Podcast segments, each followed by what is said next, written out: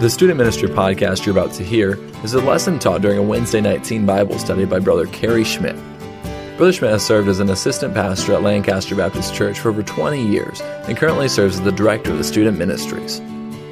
For more sermon resources, please visit preaching.lancasterbaptist.org. When you open the book of First John, you come across a word that happens throughout the book a lot. In fact, if you want to look up in a concordance, if you'll search out the word truth, you will find repeatedly, you'll find in 1 John 1 6, if we say we have fellowship with him and walk in darkness, we lie and do not the truth. Um, down in chapter 2 and verse 21, he says, I have not written unto you because you know not the truth, but because you know it, and that no lie is of the truth. Um, 1 John 3:18 just before what we read my little children let us not love in word neither in tongue but in deed and in truth so when we open this book, we see this little word, truth, that keeps coming up. And John is saying, I want you to build your life on fact. I want you to know what is true and what is real. I want you to stand on what is solid and what is stable and what is unchanging and unmoving.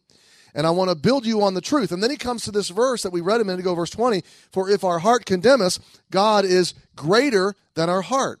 And he's trying to say there's something that's going to fight truth in your life.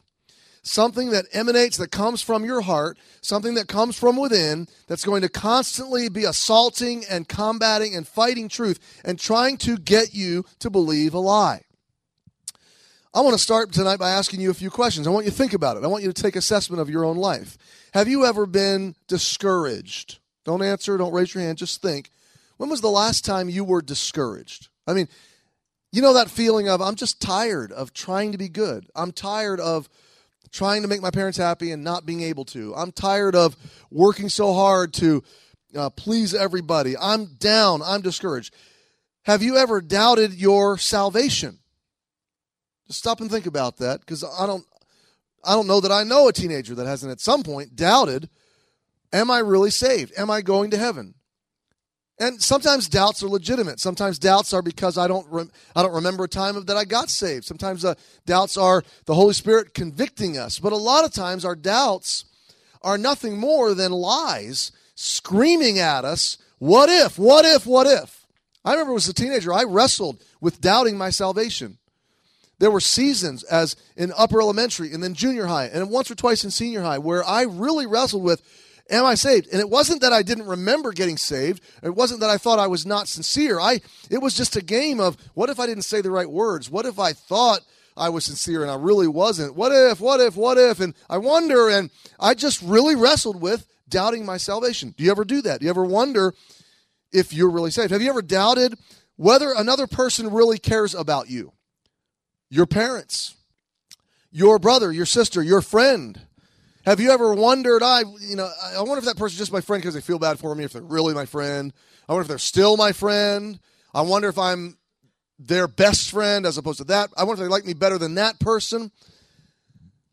Have you ever felt as though life wasn't fair? Now, just think with me. Have you ever felt as though life wasn't fair?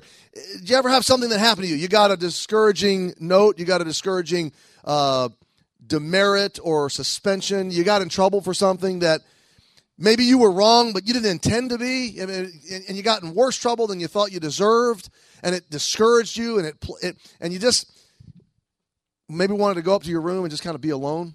Everybody, leave me alone. Have you ever been frustrated? Have you ever been angry at somebody? Have you ever been so angry or so frustrated that you acted out and you said things and you did things that you look back on and went, whoa, I didn't mean to say that that way to my parents. Or have you ever heard yourself maybe on a video when somebody was videoing you and you didn't know it? You were like, what are you doing? And then you watch the video and you didn't realize you were that angry. You didn't realize you sounded that mean or that nasty. These are all emotions that we wrestle with discouragement, doubt, have you ever had a time where you felt like you just didn't have the strength or the ability to go forward? You just wondered, man, it's not working out the way I wanted it to, and I'm not. And th- you ever had a time where you thought, less of yourself and less and less and less and you compared yourself to other people and I'm not and I wish I was like that person. I wish I had those parents. I wish I was that smart. I wish I was that good on the football or the basketball team. I wish I'd gotten that part in the senior play. I wish I could play that well in that instrument. I wish I wish I wish I was These are all inter- these are all things guys that you could sit in a chair in a room full of people and all this could be going on inside of you and nobody knows. It's all going on between here and here, internally. It's all about your heart and your mind, your thoughts, the internal side of you, the innermost part of you, reasoning and speaking to you. You, you in these instances where you're discouraged or you're angry or you're frustrated or you felt that life is unfair or you're comparing yourself or you're looking down on yourself or you wish this is all stuff these are conversations you have with yourself inside your heart and mind. And look at 1 John 3:20 again. If our heart condemn us. That's just a weird statement if you think about it. If our heart condemn us. I mean, if if you could take your heart out of your body and sit it on a plate. That's a weird thought. It's not going to talk to you. I mean, in, in reality, it's it's just kind of a strange thought to think that internally our heart could be conversing with us and speaking to us and condemning us. But he says that's what happens. If our heart condemn us, when this happens, or if this happens, what's the solution? He says, God is greater than our heart and knoweth all things. Now, I want to, I want you to write down some things here real quick, defining some terms here. The word heart in this passage is the center of your spiritual life. This is a long definition. I don't know if you'll get it all written down. So before you write it down, do me a favor, look at it for a minute and just think, because it's hard to write and think, right? The center of spiritual life, your thoughts, your passions, your desires, your appetites, your affections, your purposes, your endeavors. I don't care if you write all those words down. I think it's important that you remember the center of your spiritual life. Your heart is the you that talks to you. All right? It's the, it's the you that talks to you inside of you when no one else is listening and no one else can hear. It's the conversation you're always having with yourself when, when no one else is listening. It's, it's going on inside of you. It's the inner part of your thoughts and your feelings. And that's why I use the term emotions because your heart is what produces your emotions. Hey, help me, guys. What's another synonym for emotions? What's another word for emotions? We're going to use it a lot tonight, but I want you to. Feelings. It's how you feel at a given moment.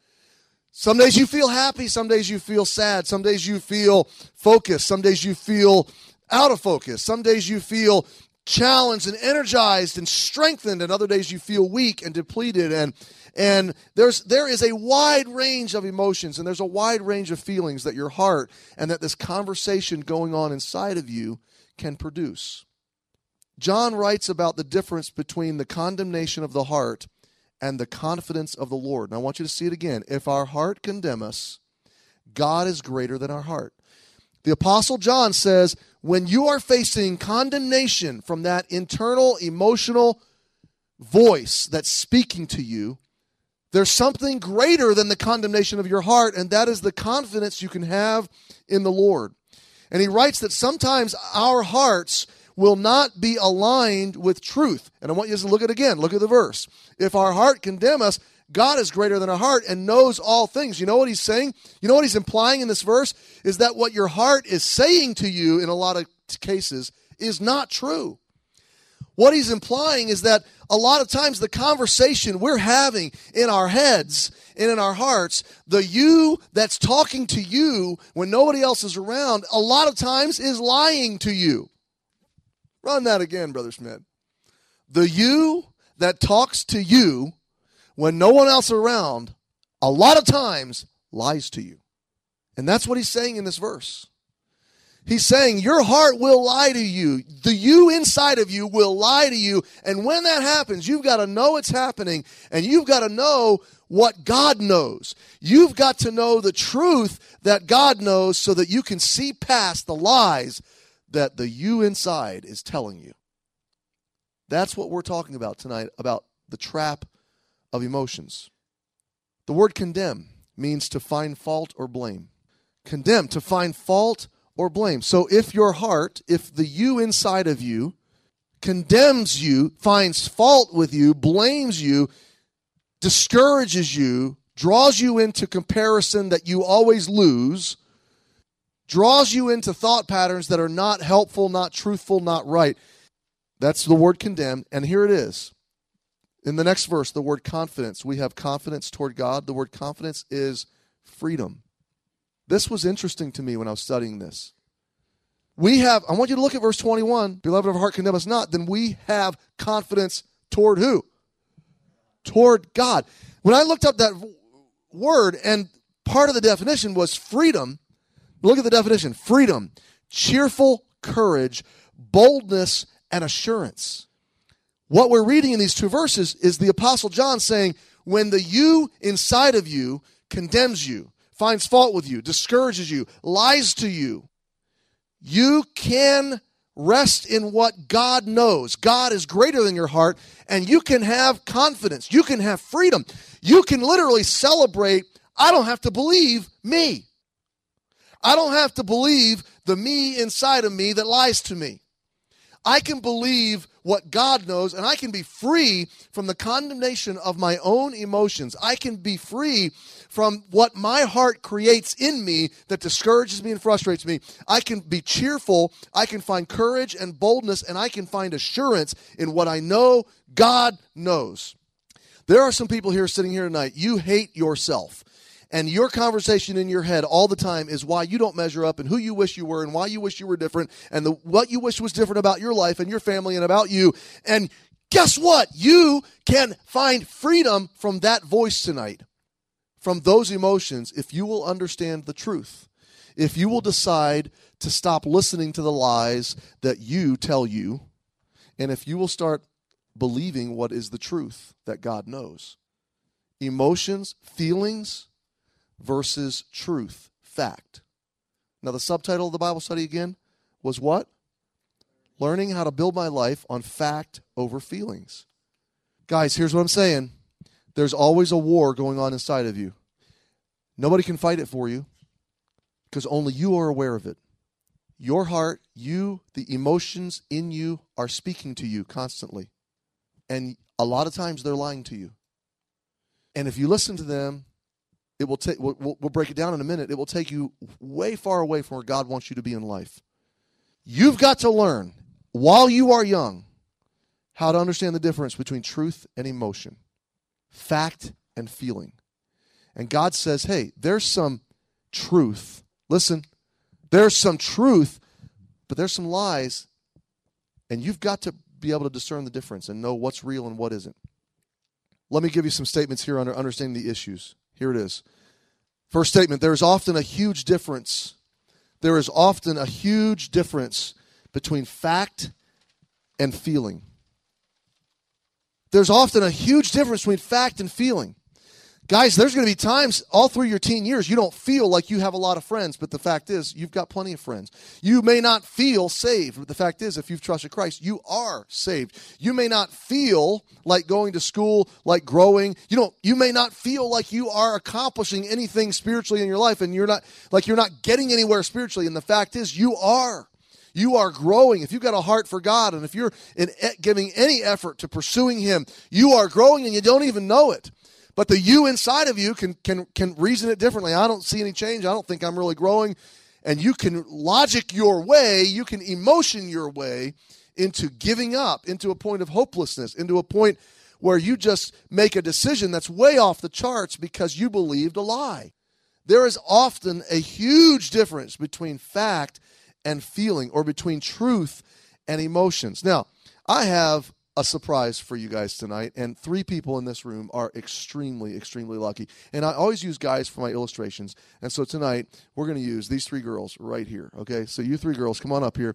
Do you girls like blow pops? Do you like blow pops? I love blow. You guys, how many of you like blow pops? I brought blow pops. Come on up here, girls. Okay, we got strawberry, we got apple, we got regular. Who wants strawberry? Apple. Okay, hold on, don't open them yet. Strawberry and regular. Erica, you got stuck with it. Okay, go ahead and open them up, girls. And you just, I want you to make everybody really jealous that you got blow pops. How many of you are jealous? You didn't get blow pops and they did. Open them up. Take a look at them. And girls, just start eating those blow pops because those are some good blow pops. What do we got? Play Doh? What? Now, wait, wait. This not, now that's a blow pop. Erica, you got a real blow pop? Tony got Play Doh. Sarah got Play Doh. Tony got a real blow pop. Now, that's not fair. And that stinks, actually. How many of you were you looking forward to your blow pop? Were you looking forward to your blow pop? Here it is. That's a stupid illustration, I know. You're all going, come on, Brother Schmidt, you couldn't do any better than that. They all looked pretty good. When I took them out from the pulpit, when they were handed to me earlier today, I couldn't tell a difference. I love blow pops. And I would have been deceived. It looked like a real blow pop stick. It looked like a real blow pop wrapper. It was shaped like a blow pop. It looked like a blow pop. I would have believed it was a blow pop. Say blow pop five times. That's hard. It's easy to get your tang tungled on that one. Okay? Here we go. Look at this one. Now, this one's the real one. I want to draw a quick illustration out of this and we'll move on because you guys are obviously very not impressed with this illustration that I took a long time to think of today. They took, of their own free will, they chose blow pops that really weren't blow pops. Why? They didn't have the right information. They didn't know the truth. If you knew the truth, would you have picked that blow pop? No. You guys are going, can we please sit down? Okay, give me your blow pops back and sit down. The fact of the matter is, the difference between why I wouldn't have picked the strawberry blow pop was that she didn't know the truth, and I did. I knew which one was made out of Play Doh. There's a simple difference in why she picked the wrong one and I would have picked the right one, and that's just because I knew truth. I had information she didn't have. Guys, when it comes to your emotions, there's a difference between truth and lies. If you're listening to lies, if you're believing lies, you'll make choices that on the surface look right.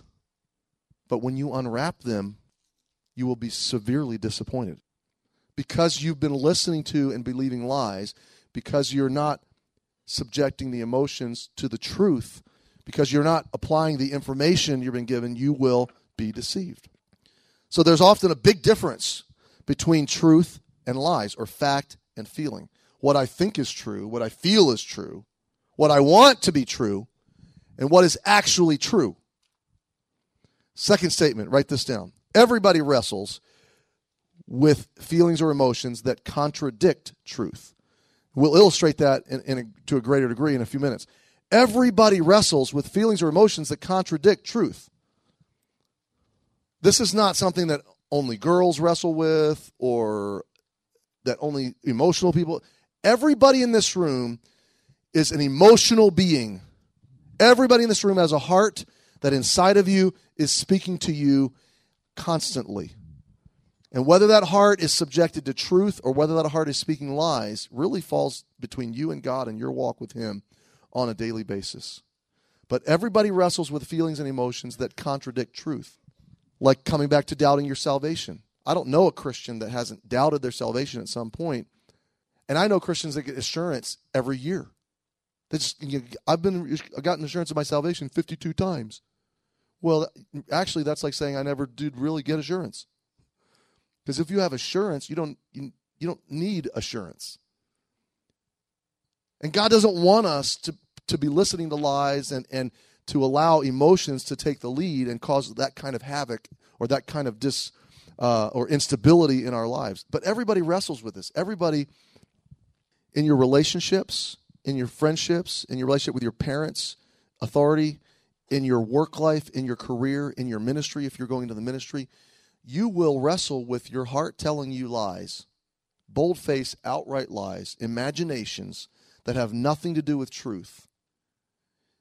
And if you believe them, you will act and decide and follow a path in life that's completely different than if you knew the truth.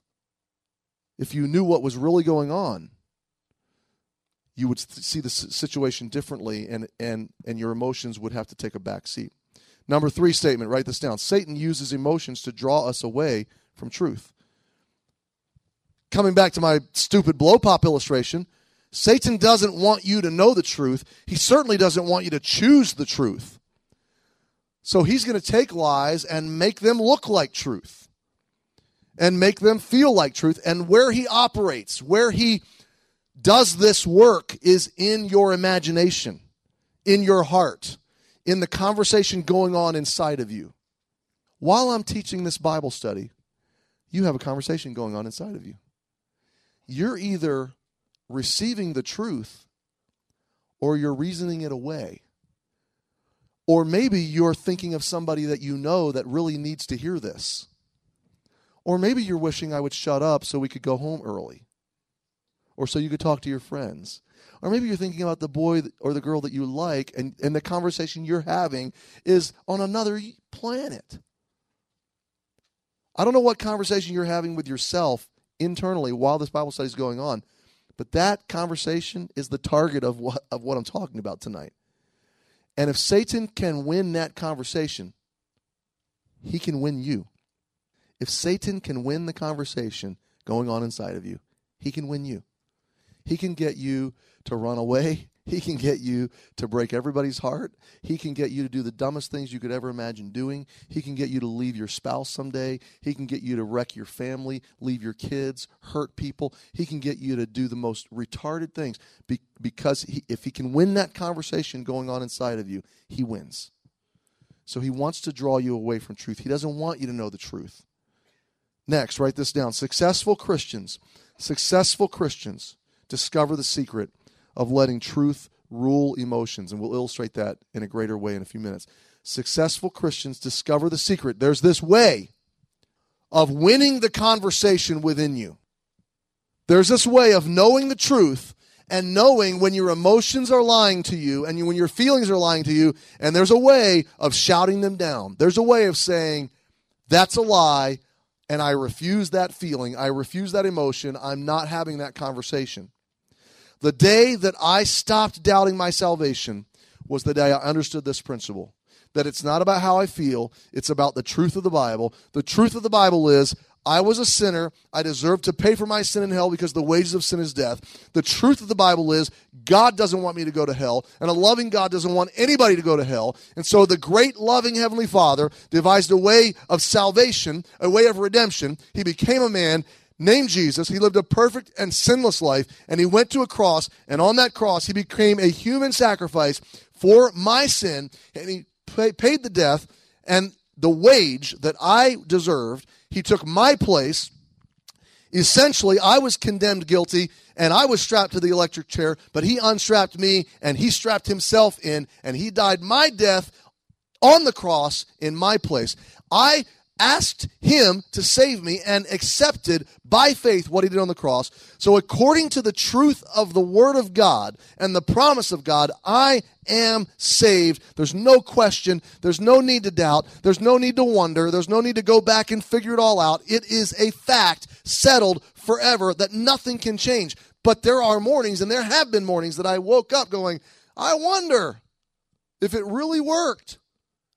I wonder if I said the right words, and what if I really didn't mean, and I thought I meant, and on and on and on and on. And I had this conversation with myself and wrestled and wrestled and wrestled and didn't want to tell anybody because I was embarrassed and didn't want to really go talk to anybody. And then a teen camp or a youth conference came around and somebody preached, and I went forward and I got the assurance of my salvation. But guess what? I still woke up three months later wondering. I wonder. And it wasn't until I understood the principle I'm teaching you tonight that there was a conversation going on inside of my heart, in my imagination, that was generated from my heart, but it was really Satan wanting to draw me away, and he was playing emotion against truth.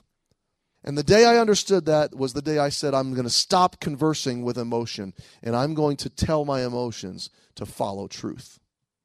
I'm not going to let emotions control me or rule me or run me. I'm going to tell my emotions that they're going to obey truth. Which brings me to point number one. We're not going to study Bible characters so much tonight. I didn't want to just narrow it down to one or two characters. And so, point number one is a life built upon feelings. What, what does this life? If if I decide, okay, I don't really want to listen to this Bible study, or I don't get this, it's too deep for me, or too heavy, uh, or, or I don't really let's just say that you walk out of here tonight and you didn't get it. And you're going to let your emotions rule you, and you're going to live your life losing the conversation and believing the lies that you tell you inside of you. What is your life going to look like? A life built upon feelings, listen to this, is a life in a constant state of temptation. This is a life in a constant state of temptation. Let me give you an illustration. I married a wonderful, awesome, incredible woman. She married an even more awesome. No, just, the fact, the truth of the matter is, there's nobody better on the planet for me. There's nobody I could be more happy with. There's nobody I could enjoy more as a friend, as a companion, as a spouse. There's nobody I could have built a better life with.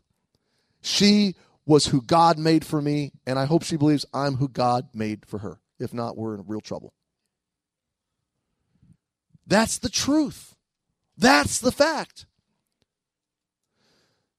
If I let my life go on feelings, if I just let my feelings control, do you understand feelings don't hold a good relationship together? That's why teen dating is so silly and so funny most of the time because it's it's all based on feelings and emotions. Feelings are not substantive. They're not they're not cement. They don't they don't they don't form anything solid. And so if if my life or her life were built on emotions and feelings, do you realize how many times in our married life in our 22 years I have let my wife down? That I have discouraged her or I've in some circumstance uh, where obviously I'm right and she's wrong. No, there have been so many times that I've let her down and disappointed her. And her feelings or her emotions, if you had if you had pinpointed that moment, if you pulled her aside and interviewed her, if you had interviewed the heart, the her inside of her. So, how much do you love your husband right now? I don't love him at all, that jerk. Really? I don't feel like loving him. I don't feel attracted to him. I don't feel like kissing him. I don't feel like staying with him. I don't feel like we're even right for each other. I don't even know what I felt the day I married that man. I can't fathom why I even gave those vows. Those emotions would loudly shout, Get out! Find another way. Find another person. There's somebody else that's better for you. He's let you down. He's disappointed you. He's fr- look how frustrated you are. Look how look how he's not meeting your needs. And go find. There's somebody out there that really, really, really. And those emotions. And boy, the devil can plant imagination and plant imagination, and the devil can can can lead that conversation inside of you a, a direction that it should never go. And if she listens, or if I listen to that conversation inside, those emotions, my life is going to be constantly exposed to temptation. I'm not just talking about sexual temptation or romantic temptation. I'm talking about temptation in every area. We talked about substance abuse. You want to throw your life into constant state of temptation to give into substance abuse? Just be led by your emotions. Oh, I feel so discouraged. Oh, I need to escape my, my, my horrible life. You want to throw your life into a constant state of being tempted to rebel and defy against your parents? Just go on feelings and just imagine that your parents have it out for you and they really want to make you miserable and they really don't want to spend time with you and they really and they really and they really and just listen to the accusations, the condemnation that your heart throws up in, into your conscious conversation with yourself. If you're led around by feelings, you're going to be a constant state of temptation. Next, a life built upon feelings is in a constant state of instability. Instability. You're never going to know a strong foundation. What's real? What's solid? What's unchanging? You're constantly you're going to be like a ship without an anchor that just is floating and tossed and turned and whatever the storms of life and wherever the winds of life and the currents of life throw this little ship, you're just going to go with the flow of emotion and feeling. Constant state of instability and constantly longing and looking out and reaching out for something to hang on to to feel like you're stabilized in life and you're never going to find it. A life built upon feelings, finally, is a life on a constant path of bad decisions. On a constant path of bad decisions. I've given this illustration before, but several years ago we bought a golden retriever. He was a little golden retriever when we got him, and then he became a horse. This was the biggest golden retriever I've ever seen. And then he had a weight problem, so he got even bigger. He was a big, overweight, obese golden retriever. And then we got him on the right medication, and he slimmed right down, and he, he was this. I mean, he looked like the golden retriever on the on the puppy, uh, no, on the dog food commercial. I don't know which one. I'm totally making this up, but anyway, we named him Mac. And one day we took Mac to the park. Mac had never been to the park, and he wasn't used to walking on a leash, and he did not like having a leash. We put a choker collar on him, which he didn't didn't faze him. I mean, this dog strangled himself for an hour and a half, and he didn't even it never even hit him, hit his conscious thought. Haley, I was having a hard time walking Mac. I mean, Mac would not sit still. I mean, he was everywhere, and I'm fighting him and I'm wrestling with him. I'm just in a constant state of frustration. I'm like, we're taking this dog back home. I'm kicking him, I'm beating him, I'm yelling at him. I mean, and finally settled down, and Haley was like, I want to walk Mac, or it was Larry or something. I don't remember who. They were just little. I want to walk Mac. And, and I think it was Haley. She grabbed a hold of Mac's leash, and Mac looked at her and went, Oh, I'm bigger than you. And he just, Haley's, oh, holding on for dear life. She's getting drug all around. And wherever Mac wanted to go, Haley had to go, unless she let go. But when, when I finally got a hold of him, I grabbed that leash and I shortened it up and wrapped it around my wrist. And I grabbed him by the mane of his neck, the nape of his neck, and pulled him back. And you sit, you stay. And I had watched the dog whisper. And I know that you're supposed to tell this dog that you are the pack leader. He is not the pack leader. You are the pack leader. So I looked at him and went, I am the pack leader. I do this with my dog now. We have a little dog that his name is Dash, and he's just he just thinks he owns the whole backyard and all the other dogs. So he barks at him and he wants to fight with him sometimes. And I walk out there and he goes, I go, That's right, I'm the pack leader. So I'd grab Mac and I'd sit him down. I'd make him sit still. You know, that's how emotions are. Your feelings, your emotions are the big dog. And you're either Haley or Brother Schmidt. You're either Haley, and however you feel is where you go. Whoa, just getting jerked all over the place. Or you're going to be like the pack leader. And you're going to grab those emotions and tell them to shut up when they lie to you. Because emotions lie a lot. You ask anybody who has a wrecked life, multiple marriages, kids out of wedlock, substance abuse, a, a, just a train wreck of a life, just ask them, How'd you get here? And you know what they're going to say? I just did what I felt like doing. I just did what I felt like. Write this down next. Number two, a life built upon fact. Let's let's look at it. A life built upon fact. I heard a story one time, and I'll and I'll share it with you real quick. Uh, that really painted this illustration of, of building your life on truth instead of feeling. Imagine with me that you are walking through the woods. You've gone up. You've driven up to the mountains. You're taking a walk through the woods and you get lost. You're trying to find your way out of the woods. You're by yourself. And you come across a grizzly bear. I mean, this is a big grizzly bear. He's huge. He's, he's at least three times your size. You, you come across a grizzly bear. He's a mean, nasty, angry grizzly bear. He's hungry. He's looking for dinner. I mean, he's got a napkin tied around his neck. He's got a bottle of A1 sauce in one paw. He's got knife and a fork in this one, and he's looking for something to eat. And he looks at you, and you start to have a conversation with yourself, and it's a very rapid conversation because your blood starts to pump and your adrenaline and your brain starts rationalizing, and the conversation goes like this Oh, there's a bear, and bears eat meat, and I'm made out of meat. This is a problem. And your brain starts to go, uh, what do I do? And the other part of your brain's going, I don't know, but while I'm thinking what to do, I better start doing one thing, and that's what? Run. So you start to run. And so while your brain's going, okay, while I'm thinking of something else, why don't you run? Your feet, feet run, run. So your feet start to run, and you're having this conversation on the inside of you. In like a tenth of a second, you start to run, and the bear starts to chase you. And he puts his knife and fork in his pocket, and his A1 sauce in his pocket, and he starts barreling down the hill after you, and you are running, and you are barely ahead of this bear, and he is coming at you. Feel it? You feel his breath on the backside of your neck. I mean, you are about to die. This bear is about to eat you, and you are running through the woods, and you see in the distance on the side of a mountain, built into the side of a mountain, a big neon sign that says bear shelter with a big arrow, and it's flashing. You are safe here run here and your brain's going okay a bear shelter. And you run and you find an opening and you run in and you slam the door. Just as you slam the door the bear hits the door and bounces off and you bar the door and there's a little window right this big that the bear can put his snout in and he's looking in there and he's snorting in there and you are in this room. Let's just imagine that you are in this room that's about 10 by 10 and you are now in a safe bear shelter and the door is locked and the neon sign promises you safety.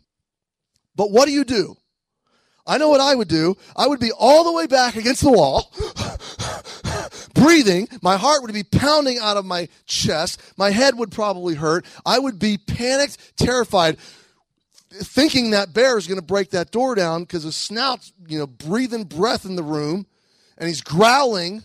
Now, here it is. The fact. Let's say that this bear shelter is scientifically proven to be absolutely impenetrable by any grizzly bears that live on planet Earth. It's proven, it's truth, it's fact. You are safe. Do you feel safe? No. You don't feel safe. And you know what? If you're a guy, if you are a courageous guy, if you are a he man of he men, it's 30 minutes before your emotions start settling down. And if you're a girl, it's Nine hours before your emotions start settling down. It's nine years before your emotions. You'll be telling that story nine years from now and still needing to go use the restroom. The truth is, your emotions can lie to you. You could be surrounded by truth and by security and stability, and your emotions can be screaming, You are in danger. You're about to die. And they're lying. But the longer you stay in that bear shelter and the longer you sit there and watch that bear try to break in, the more your emotions start to go, hmm, I don't guess he can get in here. And the truth part of your brain is telling your emotions, settle down and shut up. And your emotions are going, I don't want to settle down and shut up. I'm going to die. And the truth part of you is going, no, you're not going to die. Settle down. And give it some time. And you know what your emotions do? They go, all right, truth, you win.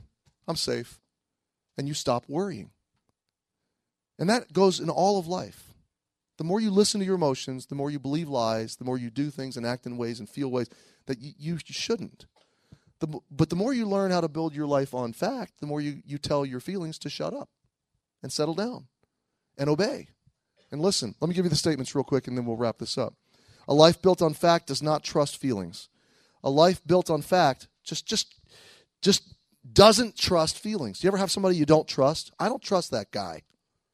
He's up to something. A life built on fact just automatically questions and suspects emotions all the times. I don't know. This is how I feel, but it's probably not real. Mom and dad, I feel like I feel like I can never make you happy. That's probably not true, but that's how I feel. Help me out. Doesn't trust feelings. Next, a life built on fact discovers that feelings will always follow truth. Eventually, feelings will always follow truth. If you tell feelings to shut up and obey truth, eventually they will. Next, a life built on fact will be on a constant path of good decisions. You know why? Because you'll be deciding things based on truth. You'll pick the right blow pop because you will know the truth. You won't get stuck with Play Doh. You know another verse that's awesome for this principle, and we'll wrap this up. Look at it though, 2 Corinthians 10 5. Casting down imaginations and every high thing that exalteth itself against the knowledge of God. There it is. Casting down imaginations every high thing that exalts itself against the knowledge of God, the truth of God, and bringing into captivity every thought to the obedience of Christ. No, I'm not going to let my emotions lie to me. I'm not going to let them run off down the road with me. I am going to grab them by the mane and tell them to sit down and shut up and obey the truth of the Bible. Now, I want, I want you to look at the conclusion here, and then I got a big surprise for you. Four ways that you can escape the lies of emotions. Number one, learn to cast down lying emotions or runaway emotions or imaginations. Next, number two, learn and apply the truth of the Word of God. The more you learn this book and apply this book, the more you know the truth and the less you believe lies. Number three, act and seek for the filling of the Holy Spirit. Do you guys know something? The Holy Spirit the conversation that goes on inside of you, when you say in the morning, Holy Spirit, I need you to fill me today, you know what you're saying? Holy Spirit, I need you to be the voice that converses with me inside today. I need you to tell me truth. I need you to prompt me and remind me of truth. I need you to speak truth. I need you to control the conversation inside of me today. Holy Spirit, please fill me. And you can have God's help in controlling those emotions and winning that conversation. And lastly, be willing to hear the counsel of other godly people or of godly people. Point being, sometimes people will tell you, no. Sometimes somebody will come up to you, a friend or a person that loves you, and say, listen to me. The way you're thinking is not true. This is the truth. And you need to be willing to listen to it. How many of you would decide tonight, or how many of you could say with me tonight, Brother Schmidt, I want to win the conversation within me by God's grace. I don't want to be drug around by lying emotions. I want to know the difference between emotions and truth, and I want to found my life on truth. I want to win that conversation. Can you lift your hand? That's that's my heart. I want to win that conversation.